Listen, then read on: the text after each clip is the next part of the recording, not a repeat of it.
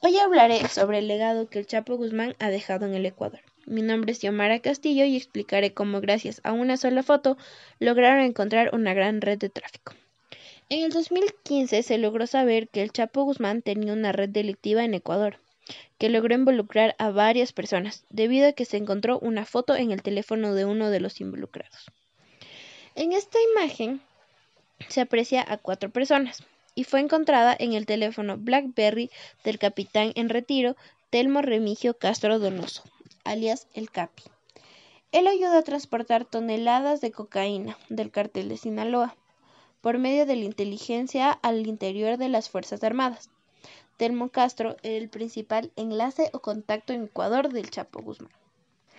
En la siguiente imagen se puede apreciar a las cuatro personas que estaban aliadas en esta red, entre ellos el expresidente del Ecuador. También se puede apreciar los cargos y acciones de cada una de las personas involucradas en la foto.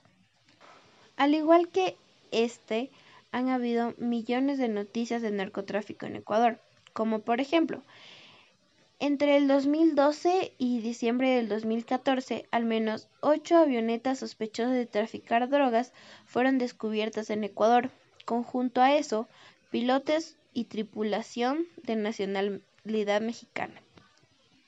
En Ecuador se ha comprobado que existieron y existen muchos carteles y personas que están metidas en el narcotráfico, dos de las cuales ya salieron a la luz son el tráfico de drogas entre funcionarios del gobierno ecuatoriano y el huracán verde.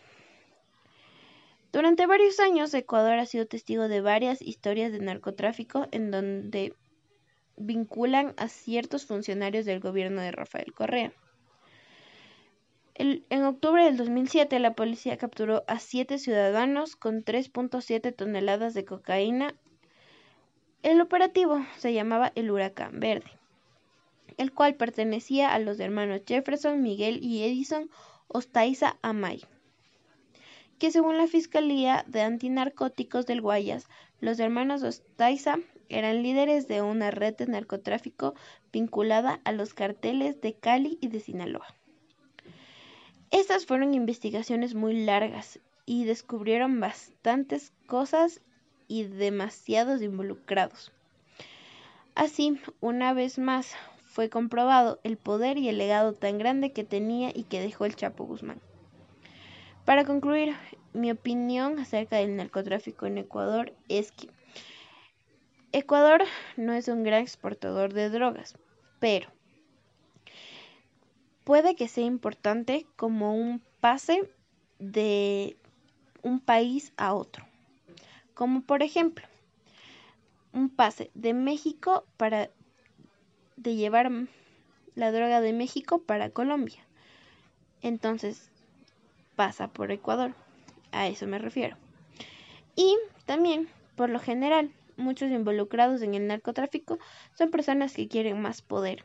Entonces, deciden ir por el camino que piensan que es más fácil. Esa es mi opinión. Muchas gracias.